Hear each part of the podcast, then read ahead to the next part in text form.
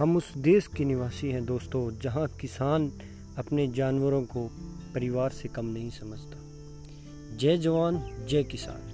तो दोस्तों, आज बात करते हैं कि प्रेशराइज ज़िंदगी जो कि लोग जी रहे हैं, बेमतलब की कंपटीशन की ज़िंदगी में भगवान ने, ईश्वर ने आपको इतने अच्छे घर पे जन्म दिया है।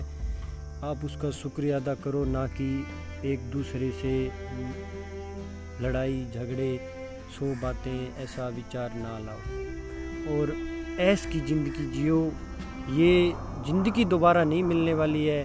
पैसा आप कभी कमा सकते हो। और मैं अपने भाइयों और बहनों और माताओं से सभी से यही निवेदन करता हूँ कि एक शांतिपूर्वक ज़िंदगी जीने का एहसास करें और हमेशा एक दूसरे से मिलजुल कर रहें, खुशियाँ बांटें। जितनी खुशियाँ आप बांटोगे जितना करोगे, आजकल लोग अकेले में खुद के ऊपर इतना संघर्ष करते हैं कि वो दुनिया से इतने दूर चले जाते हैं कि उन्हें नीचे आने के अलावा और कुछ भी रास्ता नहीं मिलता। जैसे कि फांसी लगा लेते हैं। हाल ही में अभिनेता सुशांत सिंह राजपूत को देखने को यह दृश्य मिला, ज़िंदगी में इतने कामयाब होकर भी ऐसे काम कर लें।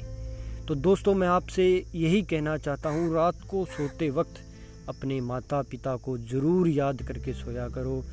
बहुत खुशहाल ज़िंदगी है आपकी ये, जो कि इतने अच्छे घर में आपको जन्म दिया है। और आप एक किसान की भांति एक सोच के देखा करो, मेहनत करो और ऐसी मेहनत करो कि शाम को दो वक्त की रोटी एक सुकून से खा सकें।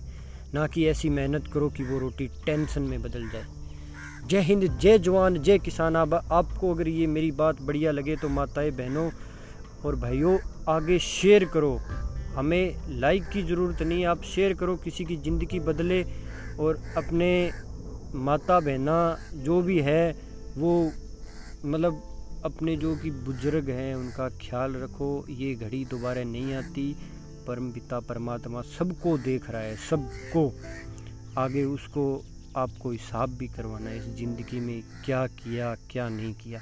जय जवान, जय किसान। और मैं आपकी मेरी बात यहीं पे समाप्त करता हूँ। आपका ज़्यादा टाइम नहीं लूँगा। तो आप शेयर करें, ज़रूर शेयर करें अपने दोस्तों से, अपने गार्जियन से, अपने दोस्ती जिससे भी आप अच्छा मानते हैं उससे करें कि कोई ज़िंदगी टेंशन लेने की नहीं अगर आप थोड़ा सा भी ऐसा महसूस करते हो तो यार मैं आपका भाई द फार्मर जोन पे उपलब्ध हूँ। आप मुझे मैसेज करें, कोई भी दिक्कत हो तो मैं उस परेशानी को आपको ज़रूर छुटकारा मिलूँगा। जय जवान, जय किसान।